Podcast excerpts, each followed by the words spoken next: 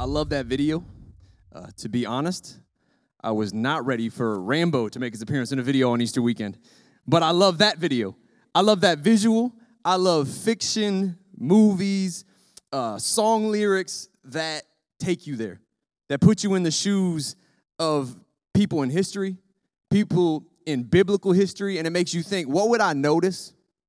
What would I take in? What would my first impression be? What would I look at first? What would I perceive if I'm in their shoes? And this Easter weekend, I would contend that in the blur of adrenaline, in the blur of excitement arriving at that tomb, as you notice the folded sheet, as you notice the open door, and Jesus isn't there, that, that God would want us to notice, that God would want us to take note of the large rolled stone. But to fully appreciate the significance of a large rolled stone on Easter, we have to take a hard left turn in the pages of our Bible to a place called Gilgal, which literally means to roll. And I want to start in the book of Micah. No, I didn't mispronounce Matthew or Mark where you would expect to go on Easter weekend. The, the Old Testament book of Micah, chapter 6, verses 3 through 5. It says in this passage, God is speaking. He says, Oh, my people, what have I done to you? What have I done to make you tired of me? Answer me. For I brought you out of Egypt and redeemed you from slavery. I sent Moses, Aaron, and Miriam to help you. Don't you remember, my people, how King Balak of Moab tried to have you cursed and how Balaam, son of Beor, blessed you instead? And remember your journey from Acacia Grove to Gilgal, when I, the Lord, did everything I could to teach you about my faithfulness. If this is your first time ever setting foot in a church, or you've never opened a Bible, chances are you've still heard about Moses, you've still heard about the Exodus, thanks to Disney, thanks to Charlton Heston, thanks to Ridley Scott, who have made us a trio of, of cinema to take in the Exodus story.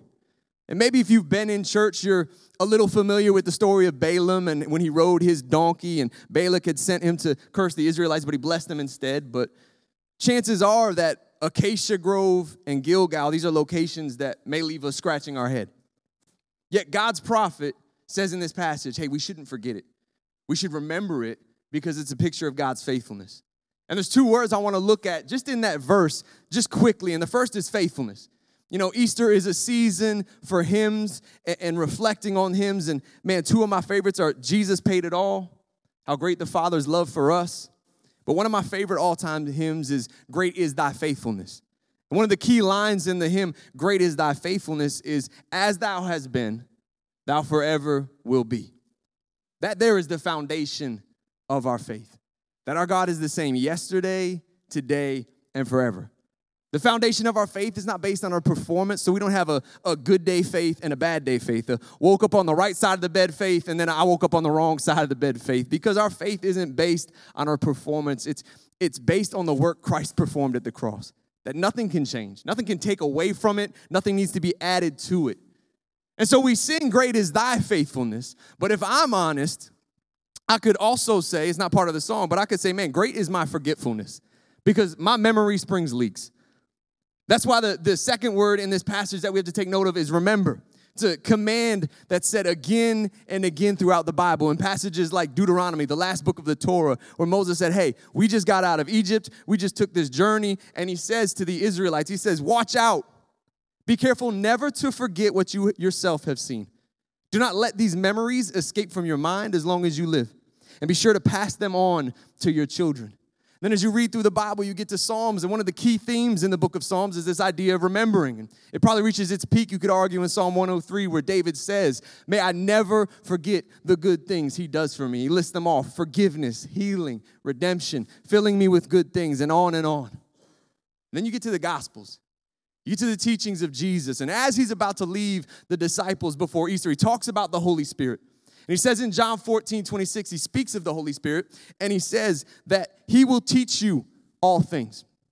And he will cause you to recall, will remind you of, bring to your remembrance everything I've told you.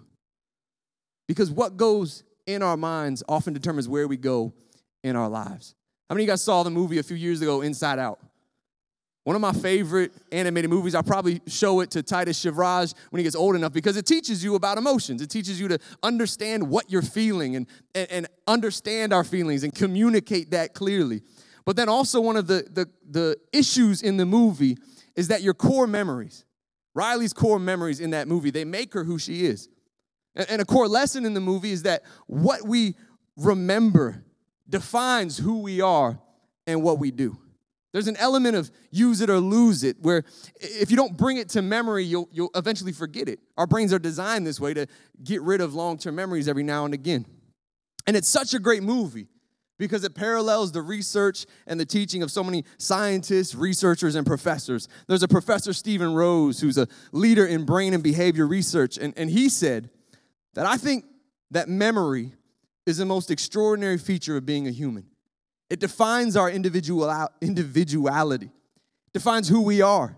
It makes us because it shapes our autobiography. That is why the progressive loss of memory is so terrifying. To see a person actually slipping into the non awareness of who they are is a saddening thing, and it tells us the importance of memory. Again, what we remember defines in our lives who we see ourselves as, who we are, and what we do.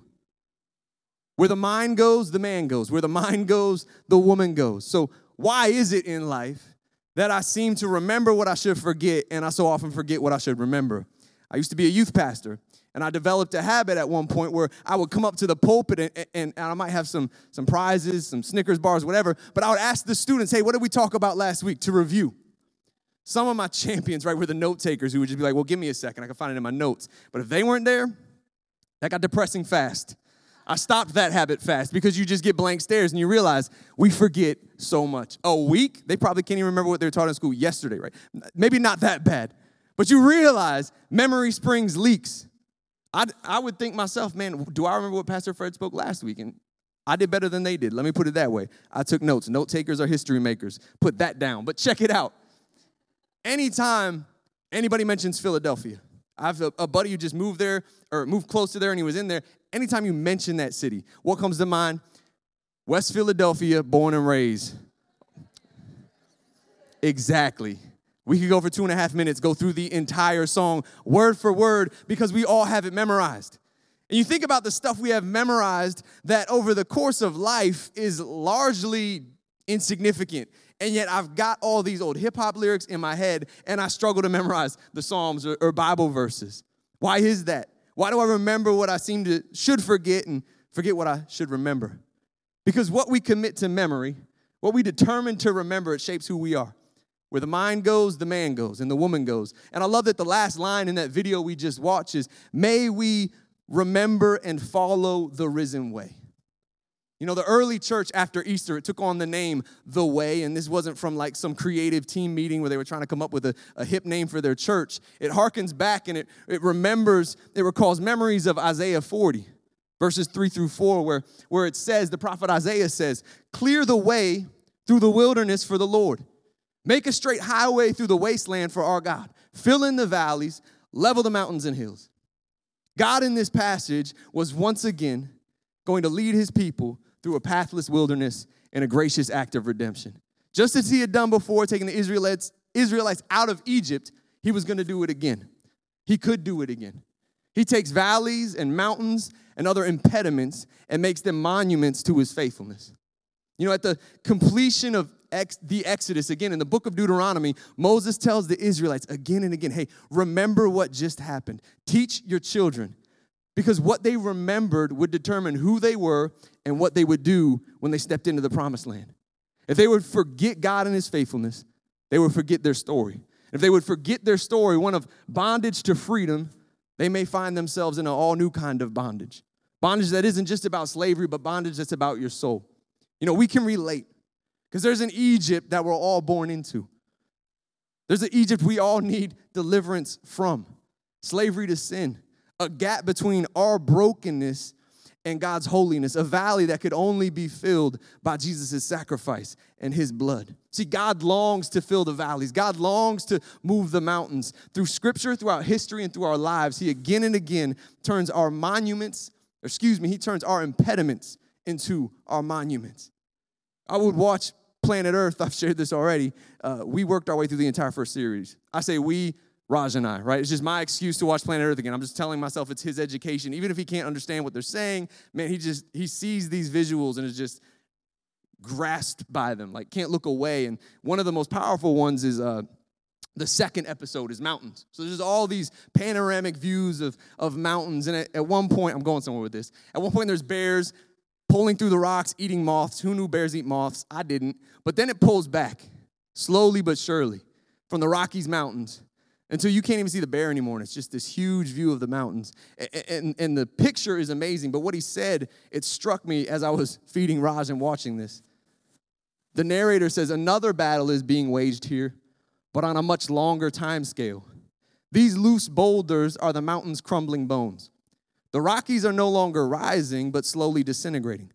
All mountains everywhere are being worn down by frost, snow, and ice. Some are still being pushed up by the crust of the earth if we're going to get scientific, but every mountain and the Rockies themselves are being eroded. They're slowly being moved. A battle is being won, and it's one we don't perceive with the naked eye. It's one I wasn't even aware of until I watched Planet Earth. But John Piper, who's a pastor, he once put it this way God is always doing 10,000 things in your life, and you may be aware of three of them.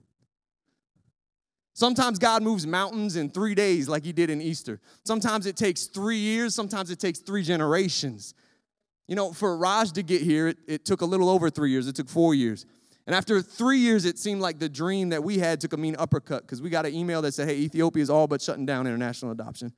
You're not going to see a referral till at least 2020 with a trend of increasing. And that was it. That was the end of the email.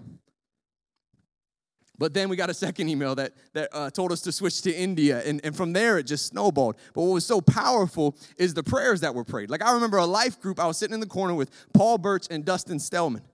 And we had switched to the India program, but things were just putting along as usual, where it's just, what is, when is this going to come to fruition? And, and I remember they prayed, man, let them see a referral soon, a name, a picture.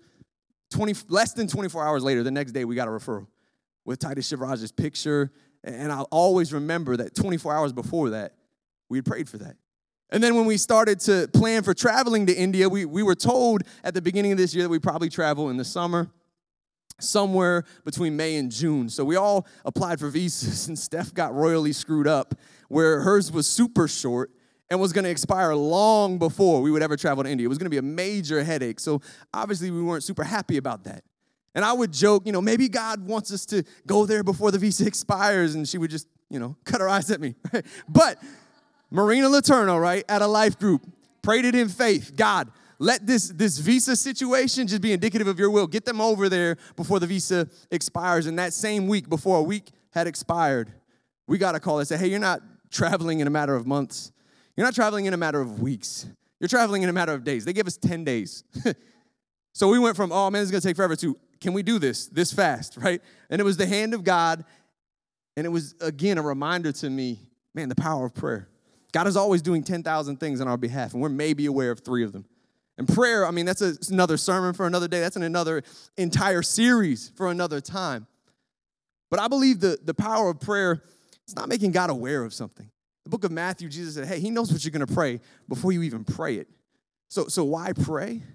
Well, I believe one reason is become because we become aware of how God is moving. It plugs us in to his plans. There's 10,000 things that he's doing on our behalf and prayer helps us to realize more than just a couple, more than just two or three. William Temple once said, "When I pray, coincidences happen. When I don't, they don't."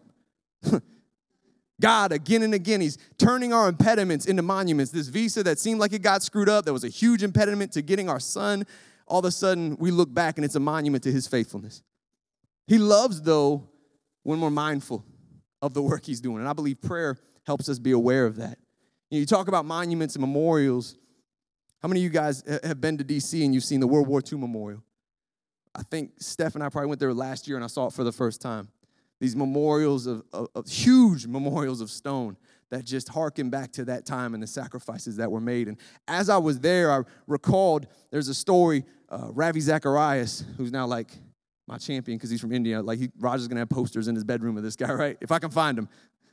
But in, in one of his blogs, he, he tells this story from World War II that that speaks to what we're talking about now. This is Ravi's words. He says, In the book Finding Your Way, Gary LaFurla tells an amazing story, gleaned from the records of the United States Naval Institute following the Second World War. The USS Astoria engaged the Japanese during the battle for Savo Island before any other ships from the US naval fleet arrived. During the crucial night of the battle, August 8th, the ship scored several direct hits on a Japanese vessel, but was itself badly damaged and sank the next day.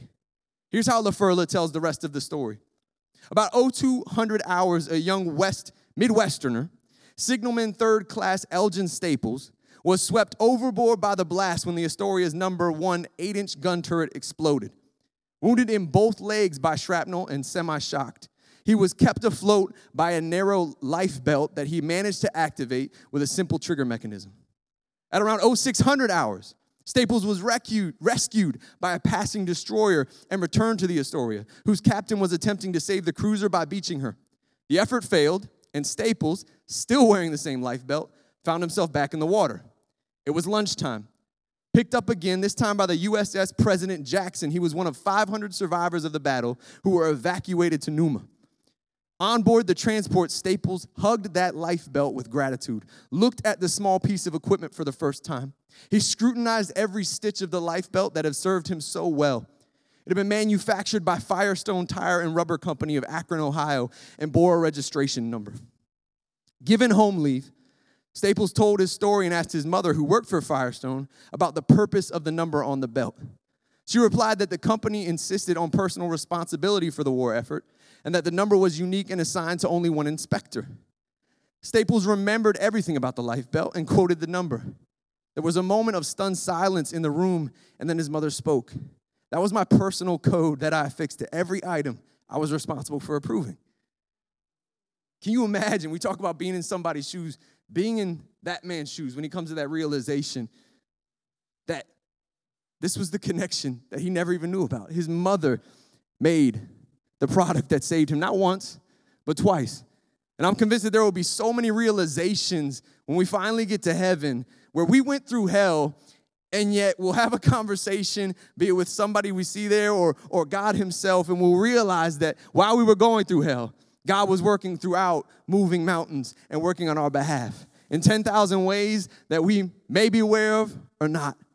You know, there are monuments and memorials made of stone, but then there are monuments and memorials that people lived through, real lives, experienced in real life. Now, for the Israelites in the Old Testament, one of those experiences was the Red Sea. God was visibly present, moving on their behalf as they were trapped with the Red Sea on one side, Pharaoh's men pursuing them on the other, between this rock and a hard place. And then it says in Ephesians 15 5, after God had delivered the Israelites through the Red Sea, that the deep waters had covered them, Pharaoh's men, and they sank to the depths like a stone. They were proverbial memorial stones in the middle of the Red Sea. But out of sight and out of mind, Israel would forget what God had done. Moses and the Exodus, it's a part of the prophet Micah's passage that we opened with, but also in that passage, Micah talks about again God's lesson in faithfulness in going from Acacia Grove to Gilgal. Now, Acacia Grove is significant first because in Numbers 25, it's where we see Israel, not for the first time and not for the last time, forget God and step into idol worship. Not for the first, not for the last time, they'd forgotten what God had done for them.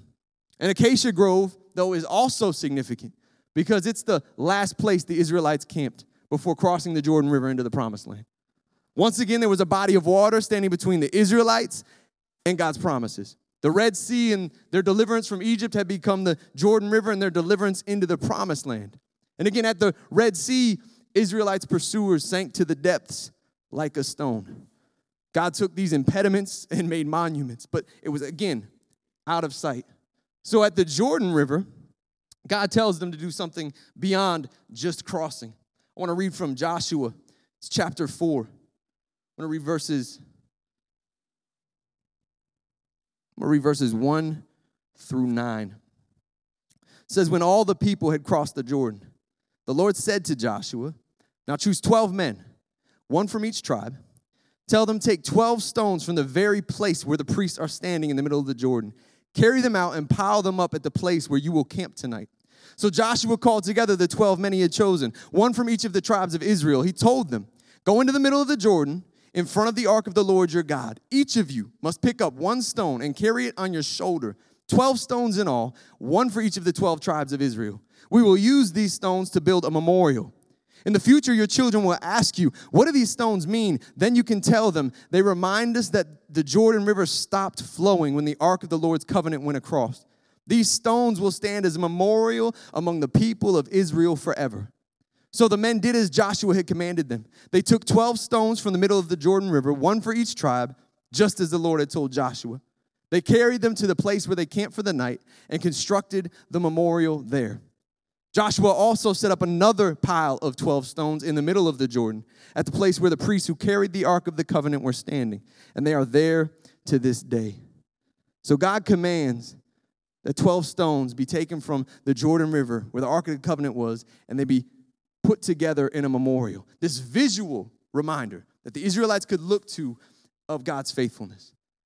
But I love that Joshua takes it a step further. He connects the dot. He sees God took us across the Red Sea and he's done it again. So, again, there's going to be a memorial in the water that Joshua builds. But then, as we keep going, in Joshua chapter 5, verse 9 is the key verse today. It says, Then the Lord said to Joshua, Today I have rolled away the shame of your slavery in Egypt. So that place has been called Gilgal, to roll to this day. Gilgal means to roll. God had rolled away their shame. The immovable had been moved, not just a body of water, but the weight of guilt. And Joshua said, Hey, be ready for when people ask you, Hey, what do these stones mean? And you can tell them these stones are to be a memorial for Israel forever to God's faithfulness that turns impediments into monuments. The Israelites, however, as you read from Joshua onward, would again forget God. We, we were in a series not long ago that looked at the book of Judges, the book right after Joshua, where the Israelites, one generation later, do a 180 and begin to again forsake God. And it says in, in Judges 2, an angel came to rebuke them. Where did it come from? It came from Gilgal. And then as we keep reading in the Old Testament, Saul is put in as the first king under the authority of God to rule God's people under God's authority. And it's at Gilgal where he not once, but twice forsakes God's commands and rejects God as king. A key verse in that entire passage is that, hey, Saul set up a monument in his own honor and has turned and gone down to Gilgal. He set up a monument for himself and then went to the place where they were supposed to remember God's faithfulness. He set himself up as Israel's deliverer, but no man could deliver Israel. And, and, that hope and that deliverance, it wouldn't be found in other imagined gods or idols either. And yet they tried. Both the prophets Hosea and Amos would rebuke the Israelites for their idol worship at Gilgal. So Gilgal was a place of memorial and memories. It was meant to be a place where the Israelites would remember God rolled away their shame. But instead, it became a reminder of guilt, brokenness, and shame. You know, maybe that's where your mind often drifts past failings, your failed performance. And where your mind goes, you find yourself going, returning to it again and again. But God would say to you tonight shift your focus. I'm still faithful, I still roll stones of shame. I love that Micah gets the last word on Gilgal in the Bible. And he says, Remember, I did everything I could to teach you about my faithfulness. The lesson of God's faithfulness is, hey, I rolled away your shame. And just like he rolled away the shame of the Israelites coming out of Egypt, he could roll away our shame again. Now, that sounds simple, sounds like Bible 101, but living it isn't. You know, sometimes we understand that we need to be taught, we need to learn new things, we need to come to new knowledge and revelation, and that's ingrained into us as we grow up. But sometimes our problem isn't that we need to learn more, Sometimes our problem is that we need to act on what we already know. Sometimes our problem is that the core memories that God wants to shape our identity, the things that He wants us to remember, the, the, wrong things are fueling us. The wrong things are, are fueling who we are and what we do. And Easter is a reminder that at the core of our mind and our heart and our being should be the cross, an empty tomb, and a stone that was rolled away. Monuments and memorials to God's faithfulness. I mean, think for a second about this Christian monument that we celebrate, right? The cross. We wear it, we celebrate it. There's one built less than a mile from my home that's larger than life on Taylor Road. And the same way that Joshua said, hey, when somebody asks you, what do these stones mean to you? We should know, hey, what, is, what does the cross mean to you? And we should be able to answer that question because on surface level, it, it's Pretty creepy, right? We should be able to answer uh, Michael W. Smith's old question why do you wear your cross of gold, right? We should be, if you don't know, don't worry. But there should be a good explanation. Because on the again on the surface level, this is an instrument of torture, one of the worst instruments of torture ever concocted, and we wear it. I put it on every day and champion it. Why? Because we see God on the highest scale turn an impediment into a monument.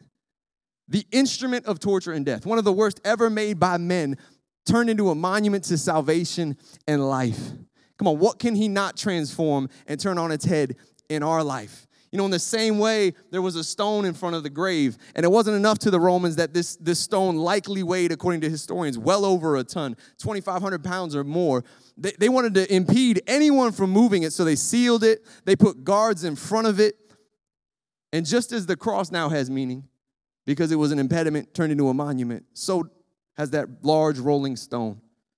And you know, Joshua didn't just make a, a monument of various stones at Gilgal, he too wielded a large and weighty stone. At the end of his leadership, at the end of the book of Joshua, in Joshua 24, he renews the covenant with the Israelites. And I think it's remarkable that as he's talking to the Israelites, he hits on the exact same things that Micah did. He hits on Moses in the Exodus, he hits on Balak and Balaam. But then it says to seal the covenant as a reminder of their agreement, he took a huge stone and rolled it beneath the terebinth tree beside the tabernacle of the Lord. See, no matter what various stones we have in our life, personal monuments and memories, moments of deliverance and redemption and answered prayers, small stones to God's faithfulness that we find throughout our story that point to God. We all, whether we remember the little stones or not, whether we're mindful of the ways God has moved in little ways or not, we all have one large stone that was rolled and repositioned. And that one large stone at the grave of Jesus Christ, it speaks forever to God's grace. At Gilgal, says that God had rolled away the shame of Egypt, right? But God rolled away our shame at Easter. We should be mindful of it. We should never forget it that we have a rolled stone. It rolled away the penalty of, of death, it rolled away shame, it rolled away uh, the penalty of sin. And in light of that, we should memorize grace. I don't remember who said it. I just remember I heard it once, and it, it's been something I'll never forget that we need to memorize grace. Some define grace as unmerited favor. It's a good definition. The things we get that we don't deserve. But grace is powerful and profound, not just for what it gives us, but for what it takes away. At the cross, God doesn't just give us life, He takes away our shame. He rolls our shame away. You know, again, human memory, it's meant to discard some things. As we get older, our long term memory just gets rid of stuff. I love that in Inside Out, they're called mind workers, the play off mind workers. Again, that movie's great. I'll go watch it now that I'm talking about it. But the Holy Spirit, again, who Jesus talks about throughout the Gospels and in that verse in John, it reminds us to discard shame, to get rid of shame, and to store grace and righteousness. But what the enemy, our accuser, would love, and he tells us to do, is to store up shame to discard grace because you've been disgraced. And as we talk about the brain, and as we talk about things that we forget, we got to remember that just because you don't remember something doesn't mean it didn't happen. I have three siblings. They remember some stuff I did in my youth, and I'm like, I forgot about that. Let's go ahead and forget that altogether, right? But just because I don't remember it doesn't mean that it didn't happen. Just because you've forgotten something doesn't mean that God has. You know, because of the cross and because of what Jesus did through the cross and the grave, when, when God sees us, he sees his son. And when he sees his son, he sees the blood of his son. And he sees the covenant and he sees the covenant promises that he's made to us. And because of what he remembers, what God remembers determines what he does. He extends grace to us. And again, in the same way, what you remember determines who you are and what you do in life. As it was with the Israelites, it's the same with us. And for us, it's not just about me, myself, and I. It's not just about my faith. It's about the impact your faith can have on other people around you when you step in bold assurance. Again, I love that video we started with. It matches scripture in the fact that John outran Peter to the tomb. Now, that video kind of gives Peter an excuse because he stopped, right? But John beats Peter in scripture to the tomb. But John stops at the entrance to the tomb. But Peter runs right in because Peter had felt conviction. As it showed in that video, he had forsaken or rejected or said he denied Christ three times. But conviction is not like this stiff arm to stay away from Jesus. It's an conviction is an invitation to come to Jesus, to come to grace. So Peter runs right into the tomb. He accepted his invitation. He let God roll away his shame. Where shame crippled Judas and Judas takes his own life, Peter let God roll his shame away. And he became the spark, uh, the apostles that sparked what would become known as the way. You know, we too have an option to stand in hope. We too, like Peter and John on that day, we stand on the other side of an empty tomb with a rolled stone where Jesus conquered sin and rolled away our shame. You know, we, the church, we're an Easter people. We should operate and, and, and live in light of the present risenness of Jesus Christ. We should be defined by Easter, this rolling stone that revealed an empty tomb. God says, remember that grace. Memorize that grace. Never let it leave you because what you remember defines who you are and what you'll do. May we be an Easter people that lives a life defined by Easter, who live a, a, a faith and boldness that comes from the assurance that what Jesus did on the cross, what Jesus did in that tomb, beating death, again, nothing can take away from that. Nothing needs to be added to that. And, and we can live in that assurance. You know, I'm going to go to church tomorrow because every once in a while I need to just sit in the service, worship, receive the word, and, and I'm going to be reminded by some pastor of the truth of Easter, the significance of Easter, the, the, the repercussions of what happened on Easter, because I need that reminder. We all need that reminder. I love that Peter says in, epistle, in his epistle, I'm always going to remind you of these things because you need to hear it again and again because our memories spring leaks. But the question is, will we remember? It's the reason I'm preaching this message tonight is will we remember on Monday, on Wednesday, next week, next month? Will we remember when shame comes knocking again? When our faith is floundering? When we come across a mountain right in the middle of our path, will we remember the hope we have? Will we remember when we stumble that that that conviction is an invitation? Condemnation and sh- shame is a feeling. Guilt, come on, that's a fact. Shame is a feeling that God wants to roll away. If I could have the, the worship team come up, I want to I want to close with this. The, the Jews have a tradition Come on, we're talking about the grave of Jesus Christ. They have a tradition, they will put stones on graves. That's what they do. Uh, our culture, we put flowers on graves. Uh, the Jews, they put stones on graves. And I was looking up, like, why do they do that? And there's so many explanations. But I just want to hit on two. There's two explanations for why they do this. The first is that flowers will die, a stone won't die. It speaks to the permanence of memory speaks to the permanence of legacy. Again, some memories, they get dumped from long term storage, but a stone says, hey, I'm never gonna forget you. I'm never gonna forget what you did for me, who you were to me. And like memorials made from stones, the memories of that person will never die. When we're all gonna take a stone in our hand tonight, and, and I want the memories of Christ and what he did to never fade for us.